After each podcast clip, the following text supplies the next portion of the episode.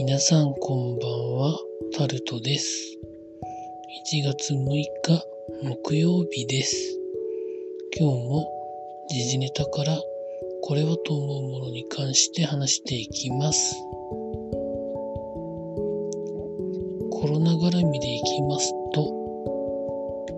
沖縄、広島、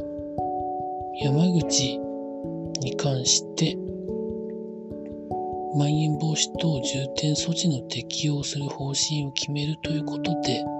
記事になってます。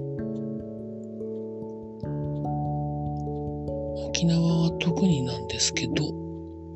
沖縄の新規感染者の増え方が売買ゲームのみたいなことになってて、広島、山口に関しても新規感染者の伸び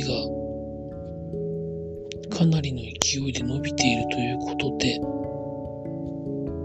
政府が決めたそうです。どういう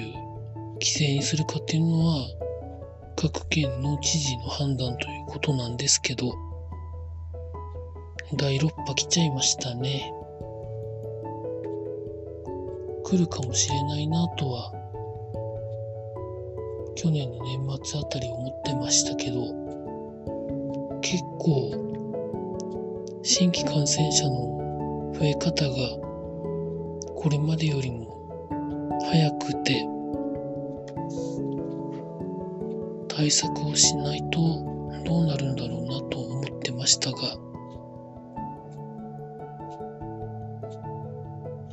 勢いはすごいですね。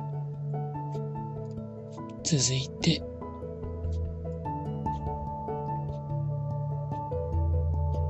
経済のところに行きますと、アサヒビールのスーパードライの中身や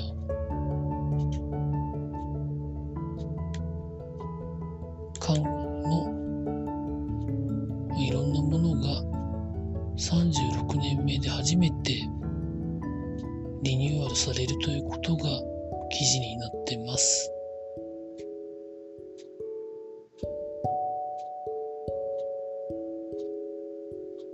初めてということで他社製品との差別化を図りたいそうです。私はお酒を飲まないのでよくわかりませんけど、缶のデザインそのものはすごくいいんじゃないのかなと思ってたんですけど、どんなもんなんでしょうかね。続いてパナソニックが週休3日制導入へ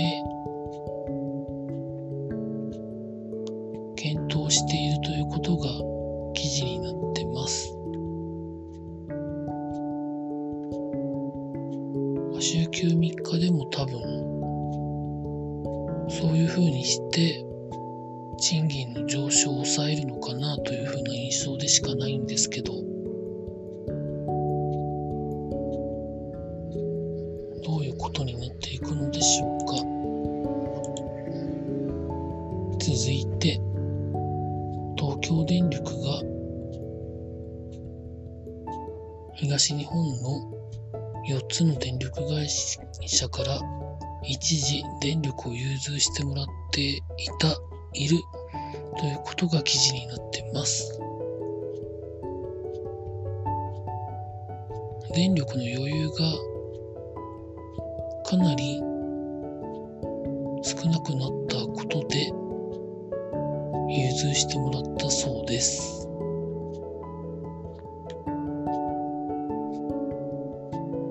なかなか綱渡りですね。関東地方は午後3時ぐらいから午後10時くらいまで、もうちょっとですか、雪が降ってたそうで、明日の朝も道路の凍結とかの可能性があっていろいろ大変だそうです。続いて JR 各社が年末年始の利用者に関して2020年度比で 2.5 倍になったということが記事になってます。多分2019年度と比べたら戻ってきてはないもののというところだと思います。続いてスポーツのところに行きますと、いろいろあるわけですが、高校サッカー選手権の絡みでいきますと、勝ち進んだことで遠征資金が足りなくなってきたというところで、公立学校の代表の学校に対してクラウドファンディングがあったそうで、1000万ぐらい集まったということが記事になってます。通常ならいろいろ補助が高体連とかJFA から出るらしいんですけど、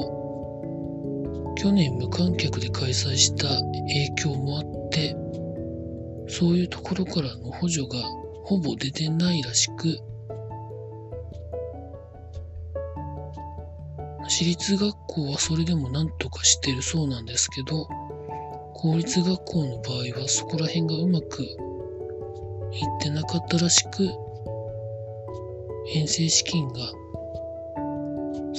足りなくなるかもということでやったそうです。勝ち進んでいくのもなかなかしんどいんだなということが